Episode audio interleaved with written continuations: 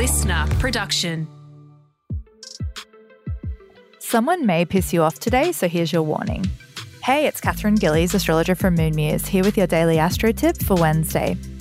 Venus, the planet of love, beauty, and relationships, is opposite Pluto, the planet of desire, evolution, power struggles, and manipulation. So, this cosmic alignment has a propensity for relationship issues to rear their ugly head, even when you thought a relationship was dead in the ground. This can look like running into that person you really don't want to and having to confront an issue, or simply having the same fight with your partner that you've had 50 times before. Knowing this cosmic weather is really helpful as you can anticipate potential behavior throughout the day and avoid sinking straight back into past versions of yourself and patterns you don't want to repeat. Tap into the vibration and energetic frequency that you want to attract so that you can maintain harmony and help moderate any tension in the air. That's all today. Tune in again tomorrow morning for your daily astro tip. And don't forget to follow me on socials at Moon Muse.